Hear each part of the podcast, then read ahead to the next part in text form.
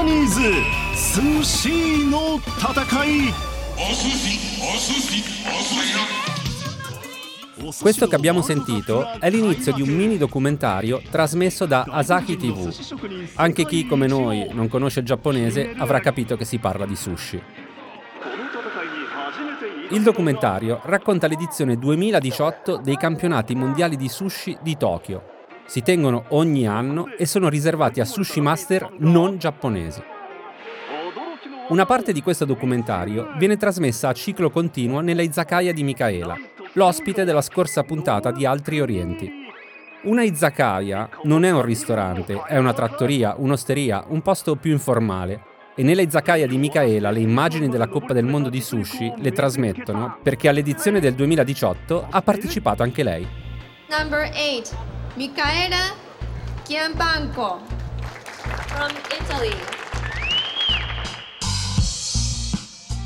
Eravamo riusciti ad entrare in 40 e su 40 eravamo 4 donne. Come ti sei classificata? Dal mio punto di vista benissimo perché eh, sono arrivata quattordicesima però c'è da dire che primo sono rientrata tra i primi 40, seconda cosa ero arrivata da sola, nel senso che la maggior parte abitavano già in Giappone, lavoravano in ristoranti giapponesi o altri venivano da squadre di ristoranti già tutti quanti. Io arrivavo da sola con la mia borsetta senza sponsor, senza niente e quindi già per me è stato veramente una grandissima prova. Ho imparato tantissimo, ancora ho tantissimo da imparare perché penso che fino a che uno non arriva alla fine deve continuare a studiare e quindi a crescere.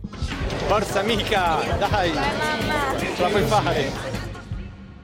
Nella scorsa puntata abbiamo raccontato un po' di cose. Intanto come il sushi è arrivato in Occidente, prima di tutto negli Stati Uniti, grazie al reverendo Moon e alla sua Chiesa dell'Unificazione. E poi in Italia, dove si diffonde un po' perché costa poco, un po' perché va di moda e un po' perché l'esotismo, diciamocelo, tira sempre. Sono Simone Pieranni e questo è Altri Orienti, un podcast di Cora Media. Ogni settimana vi raccontiamo cosa succede in Asia e come cambia un continente che determinerà anche il nostro futuro.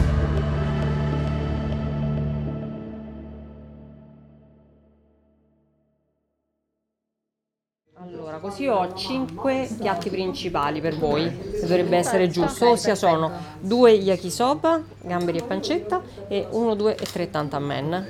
Di cui uno con l'uovo, lo vuole anche lei l'uovo marinato? No, grazie. Ok, perfetto. Siamo nella izakaya di Michaela e già che ci siamo, siccome ci avete scritto in tanti, ve lo diciamo subito. Le prenotazioni sono bloccate perché il ristorante è già tutto pieno fino a luglio, quindi pazientate e aspettate il vostro turno come faremo noi tra l'altro. Qui abbiamo yakisoba, gamberi e pancetta. Vai, vai, Poi chashudon. Dagli anni 90, quando al giapponese ci andavano solo i VIP, le cose evidentemente sono cambiate. Ma il fatto che il sushi sia ormai alla portata di tutti non ha significato una maggior comprensione del paese da cui arriva il sushi. Secondo te qual è stato, diciamo, un po' il sottofondo anche culturale legato al sushi? Cioè, cosa ha portato del Giappone questa che è cominciata prima come una sorta di come dire, non voglio dire vizio, ma diciamo gusto appunto delle persone che si potevano permettere fondamentalmente delle cene costose che poi potevano tirarsela con gli amici che avevano mangiato al ristorante giapponese e che, che, cosa ha fatto diventare poi questo fenomeno di massa, secondo te? E che cosa ha fatto conoscere qualcosa in più del Giappone o anche lì invece si sono create tutta una serie di misunderstanding? Ma allora io penso che sia andato un pochino di pari passi lo sviluppo degli all you can eat con la generazione che più della nostra ovviamente è andata con manga, anime, eh, Miyazaki, proprio c'è stato mh, mm, quasi una cosa parallela, cioè la nostra generazione c'era qualcuno che poteva essere un po' più considerato anche un po' strano, magari si leggeva questi manga, si vedeva Candy Candy, J. Grobo, ma rimanevano lì, non erano cose che proprio portavano a grandi insomma, cose. Invece con gli All Eat si sono avvicinati più al Giappone, anche e soprattutto dal punto di vista manga, anime, cioè l'ho vista come una cosa un po' contemporanea come sviluppo. Sicuramente poi c'è stato l'avvento di internet che ha facilitato tanto, perché io quando sono andata in Giappone non conoscevo niente, cioè mi sono buttata che non sapevo la lingua, non conoscevo la cultura, se non il karate, contare fino a 10, cose del genere, ma non sapevo niente. Mentre piano piano con internet chi magari si leggeva il manga poi andava su internet, su internet trovava quello e quell'altro e allora poi l'abbigliamento e allora poi dopo i cosplay, soprattutto i ragazzi appunto con, con poco uscivano invece di mangiarsi la pizza si andavano a mangiare il sushi. E quindi da lì è nata l'ulteriore curiosità, però poi vedendo anche un po' un Giappone stereotipato, ovviamente perché è arrivato, ma appunto internet è tutto, ma tanti al giorno d'oggi appunto sono convinti di mangiare il sushi, ma non sanno che quello stanno mangiando tutto a tranne che di sushi. La confusione non ce l'ha solo chi il sushi lo mangia, ma anche, anzi soprattutto, chi il sushi lo vende. Tanti chef che hanno aperto appunto ristoranti giapponesi non sono mai stati in Giappone. Come si fa a proporre un sapore se non si conosce il sapore? Il percorso che si fa per arrivare ad essere un sushi man è sicuramente molto costoso, molto lungo e quindi ovviamente ha anche una valenza nel senso che uno ci ha messo tanto anche per arrivare a preparare quello che può sembrare la cosa più semplice del mondo, un nigiri, che è la cosa più complessa da fare che sembra così semplice. Il nigiri praticamente sarebbe quella che viene chiamata la polpettina di riso con sopra la fettina di pesce. Allora, e qui Michaela inizia a raccontare che dipende dalla qualità del riso e quindi dal prezzo e dalla preparazione. Che non lo rende colloso, non lo rende appiccicato, mollo, ma eh, dà proprio quella consistenza del chicco che si sgrana in bocca. Così dovrebbe essere, compatto da essere una polpettina, un nigiri, ma al tempo stesso da sgranarsi in bocca, quindi non stare lì a masticare per ore il riso. Poi la quantità del pesce che si mette sopra, perché anche quella non è indifferente, perché molte volte si vedono dei nigiri con una quantità di riso che è tre volte superiore a quella che dovrebbe essere, mentre addirittura il riso quasi non si dovrebbe vedere sul nigiri, perché la fettina di pesce da sopra sicuramente non si vede il riso, ma anche dai lati, davanti e dietro c'è il pesce e anche i lati lasciano intravedere un po' di riso. È proprio come fosse una, una coperta sul letto che lo va a coprire, a riempire e a lasciare intravedere il sotto del letto, il materasso. Questo è il nigiri. Una parola che Michaela utilizza moltissimo quando parla di sushi è sushimen, in giapponese ci sono tante parole prese a prestito dall'inglese che in Giappone vengono usate nel linguaggio di tutti i giorni. Ad esempio salaryman, per indicare i lavoratori salariati, cioè gli impiegati. Quando abbiamo chiesto a Michaela se anche sushiman si usasse in Giappone come si usa salaryman, di per lì non si è ricordata. Ma quando le abbiamo chiesto se il suffisso men, uomo, indicasse una discriminazione di genere, ecco no, questa se la ricordava bene. Allora, diciamo, il, il, ruolo è sempre stato maschile, c'è sempre stata la convinzione che la donna avesse in certi periodi del mese le mani troppo calde per manipolare il pesce e avrebbe potuto rovinarlo. Quando noi abbiamo sempre le mani ghiacciate, quindi in nessun periodo dell'anno noi abbiamo mai le mani calde. Però diciamo che questa era la spiegazione che si dava che poi volesse essere una scusa per relegare questa cosa solo agli uomini e ovviamente insomma un po' palese, un po' di cultura, un po' di... e al giorno d'oggi ci sono delle donne ma eh, non sono tantissime. In Italia non è che sia molto diverso. La cucina di un certo livello, quella dei reality e degli chef gourmet, sembra sempre una cosa per soli uomini. Se un maschio cucina è uno chef stellato. Se cucina una donna è una brava massaia. Ma io allora il discorso che ho insegnato in tanti ristoranti giapponesi dove era facile, mi ricordo un ristorante voleva tanto che io diventassi, prima che aprissi questo ovviamente, il loro chef e gli improntassi il ristorante, ho detto guardate io devo andare in Giappone, vado, tempo un mese, torno, sì c'avevano fretta, c'avevano fretta, hanno aperto questo ristorante con uno chef italiano, mai stato in Giappone, però ha impostato malissimo il ristorante. Gli chef, io ho provato poi a insegnarli perché poi questo era andato via perché non funzionavano le cose, non mi ascoltavano. Primo, perché comunque sia, non c'è niente da fare. Esatto. Certo. Cioè, che, che me vuoi dite? Io uscivo e mi hanno detto che quando io andavo via tra di loro dicevano sì sì facciamo come dice lei, tanto poi quando va via facciamo come vogliamo noi. E poi tutti chiusi. Sushi man chiusi. Allora, di birre abbiamo la Sapporo, la Kirin, se no abbiamo quelle artigianali giapponesi, tra cui la IPA, la Extra Pale Ale, molto buona, molto fresca, e la White. Michaela ci ha raccontato che spesso, nella sua izakaya, arriva un momento un po' Alberto Angela. Quel momento di se avete la pazienza di seguirmi, vi racconto come si mangia il sushi. Ecco, quando arriva quel momento, Michaela si aiuta con dei modellini dei piatti in scala 1 a 1, una cosa che nelle izakaya in Giappone è molto comune. Lì se li fanno fare apposta, quindi se hanno 15 piatti si rifanno fare esattamente 15 piatti che così sono in vetrina, così arrivano al tavolo. Io purtroppo ho dovuto un attimino cedere perché costano tantissimo tra l'altro queste cose e cambio spesso il menù e ho comprato quelle che ho trovato già pronte e le ho esposte comunque sia in vetrina. Tra queste ho il sushi quindi quando arriva il momento del spiegare come mangiare il nigiri, che è la cosa più difficile tra tutti i tipi di sushi da mangiare, mi prendo un nigiri di questi dalla vetrina e lo spiego perché è importantissimo. In Italia di solito si fa la zuppetta, si fa il cappuccino con questo sushi, quindi si prende la ciotola di soia e si immerge il riso nel sushi che poi si sgretola diciamo nella ciotolina e tutto quanto. Io porto il piattino con un pochino di salsa di soia, non è perché so tirchia, ma proprio perché se no si rovina poi il gusto del sushi. E spiego come mangiarlo. Quindi si prende dal riso, innanzitutto con le mani, perché nasce come street food il sushi. Quindi si può mangiare con le bacchette, è una cosa più di sciccheria mangiarlo con le bacchette, ma in generale si mangia con le mani. Quindi si prende dal riso, mai al centro, altrimenti si spezza a metà. Quindi si accompagna per tutta la lunghezza del riso con le due dita parallele al riso un dito, eh, l'indice sopra che tiene il pezzo di pesce, quindi fisso al, al riso senza schiacciare sempre, si gira e solo il pesce va a contatto con la soia quindi il riso non la deve toccare.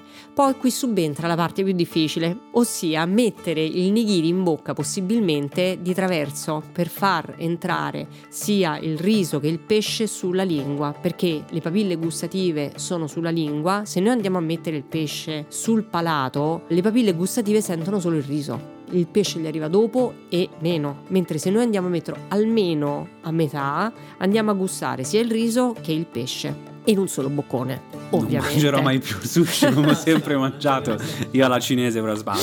Un'altra, un'altra curiosità, le fettine di zenzero che ti danno qua. Questo è Matteo Miavaldi, il coautore di questo podcast. Allora, parliamone. In genere lo zenzero qui in Italia mm, sa un po' di saponetta, ma proprio saponetta. Sa di saponetta. Ecco. Lo zenzero buono, buono, non sa di saponetta ed è buonissimo, è bello piccantino nel senso perché ovviamente dà in gola ed è molto molto buono. Deve essere croccante, quindi quando si mangia si deve sentire la croccantezza dello zenzero.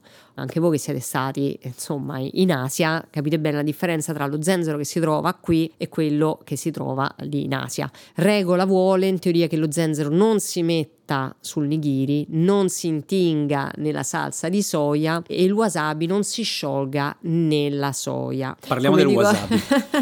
il wasabi, il wasabi, allora qui si apre un mondo anche eh. sul wasabi, perché in teoria il wasabi è una radice. È una radice che anche questa non sempre si riesce a trovare fresca e ha un costo comunque sia molto alto. Il sapore poi è ovviamente diverso da quello che siamo abituati a mangiare eh, Quindi quello nelle, nei sacchettini di plastica che ti danno di wasabi allora io quello non, non lo uso. No, no, no, no, non è wasabi. Ah. neanche quello che uso io che è in polvere è tutto wasabi. Quindi io, dipende dai piatti che devo fare. Ho alcune cose che è fatto con il rafano che è quello che si trova al 90% e altre invece che è puro wasabi che appunto lo utilizzo per delle cose particolari perché ovviamente lì il prezzo sale perché hanno due prezzi completamente diversi. Ma va infilato dentro il riso il wasabi? Assolutamente, cioè tra il riso e il pesce ci deve... Là, il sushi è fatto con il wasabi, cioè non ci sono salti proprio. Sushi, wasabi. A questo punto io e Matteo abbiamo cercato di stuzzicare Michaela. Senti, che ne pensi dei California Rolls?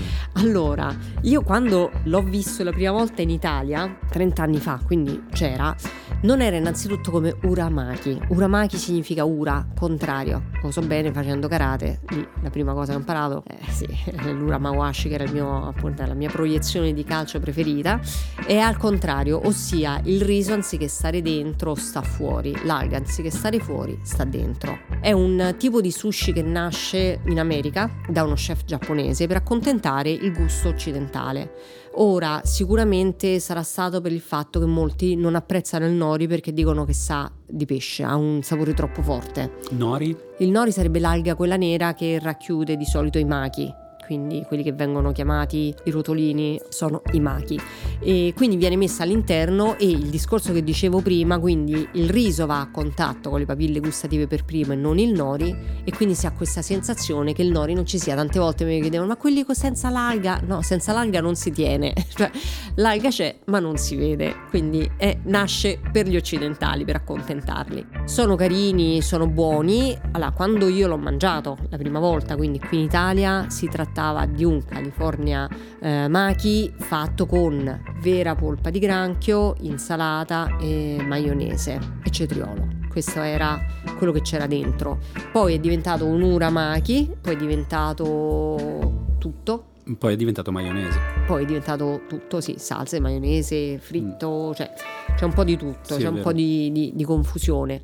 Torno a ripetere, non dico che non siano buoni, ma non hanno nulla di sushi e soprattutto non hanno la stessa, eh, se uno vuole anche parlare di salute, cioè, mangiare il sushi comunque sia non ha grassi, non è pesante, mangiare un sushi fusion è un, un hamburger, cioè è proprio come andare a un fast food e riempirsi di calorie, di pesantezza, di non digeribilità anziché uno dice voglio stare leggero, ma mi faccio una parmigiana. Eh, no, cioè se uno sta leggero non si fa una parmigiana, quindi voglio stare leggero, mi mangio del sushi, si dovrebbe mangiare il sushi dove c'è riso e pesce e non ci stanno le salse. Io ho alcuni amici che quando gli dico andiamo a mangiare giapponese mi dicono no perché poi mi devo mangiare anche una pizza dopo. Ecco, sfattiamo questo mito, se è un mito, che al giapponese si mangia poco. No, allora dunque è un mito proprio. Dalla cucina kaiseki, che sono tutti piattini di minime porzioni, si arriva alla fine che si è sazi, perché sono minime porzioni ma di tutto, quindi uno arriva alla fine sazio. Può, se uno forse pensa al giapponese Mm, come posso dire, elegante, quasi gourmet. Allora può fare il paragone anche con il gourmet italiano dove esci e ti va a fare una pizza, cioè stesso discorso.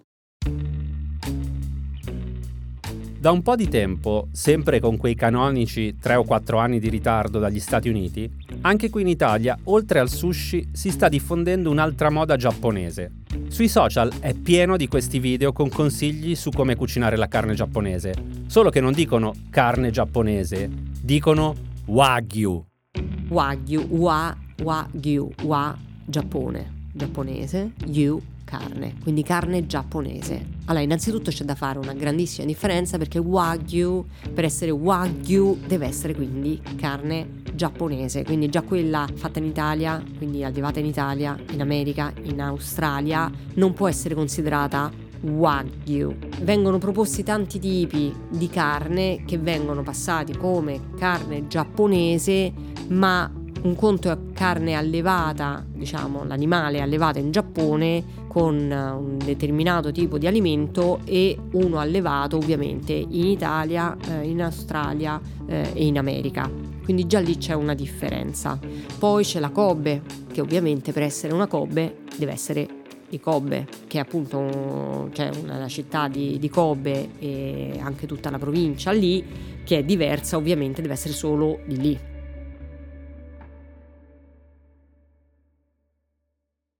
Vi è mai venuta la tentazione proprio di trasferirvi in ah, Giappone? Certo. Cosa ci tiene? Sì. Mia figlia. Detto proprio, eh, sì, mia figlia che è giovane sta studiando e quindi altrimenti ci piacerebbe, anzi ultimamente anche adesso che siamo andati ci hanno detto ma perché non venite, vi aiutiamo ad aprire qui il ristorante, ci piacerebbe molto, ci piacerebbe proprio tantissimo. l'ultimissima domanda, chi va in Asia, chi viva, chi ha vissuto in Asia o chi ci è andato molte volte, quando torna c'ha il mal d'Asia, cioè una nostalgia. Terribile, sì. Come spiegheresti la nostalgia, in questo caso del Giappone, ma in generale di quel mondo che seppure con moltissime diversità tra i vari paesi, però, non so, ha un, ha un sentimento che... Ecco, come la spiegheresti questa cosa a una persona che non c'è mai stata? Quando si va in Giappone la prima volta, neanche si sta tornando che già si comincia a chiedere quando posso tornare, voglio tornare. Il Giappone entra proprio sotto pelle, ci sono quelle piccole cose dal appunto entrare in una stanza e sentire quel profumo di cedro nei bagni, negli onsen che sono le terme, e, mm, nelle case, gli shoji che sono le porte, quelle che scorrono, quindi questo rumore di sottofondo, di apertura e chiusura di porta, il passo morbido sul tatami che lascia appena l'impronta del piede, il profumo della mattina quando uno esce e già alle 9 di mattina sente profumi di cucina che molte volte qui esce, dice il soffritto, buonissimo il soffritto, ma alle 9 di mattina proprio ti dà fastidio. In Giappone alle 9 di mattina esce e senti questi profumi di cucinato che entreresti appunto come dicevamo prima negli anime come Miyazaki nella città incantata, i genitori sentono questo profumo e vanno, non gli importa, c'è non c'è nessuno, iniziano a mangiare, perché il profumo del cucinato giapponese proprio ti trasporta, ti prende l'anima e ti porta seduto lì a mangiare. C'è sempre un qualcosa vivo nella vita giapponese di quando uno cammina che viene proprio preso da odori, profumi, rumori che ti riempiono. Cioè c'è tranquillità, c'è tranquillità, nel senso c'è quiete, ma al tempo stesso non si è mai soli.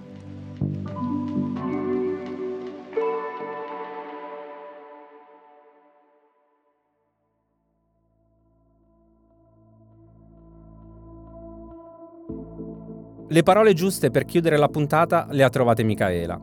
Noi, se volete, ci sentiamo tra una settimana. A venerdì prossimo.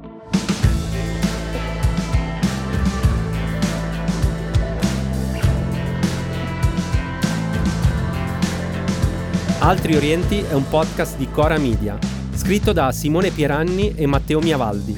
La cura editoriale è di Francesca Milano. La post-produzione e il sound design sono di Daniele Marinello. La supervisione del suono e della musica è di Luca Micheli. Il producer è Alex Peverengo.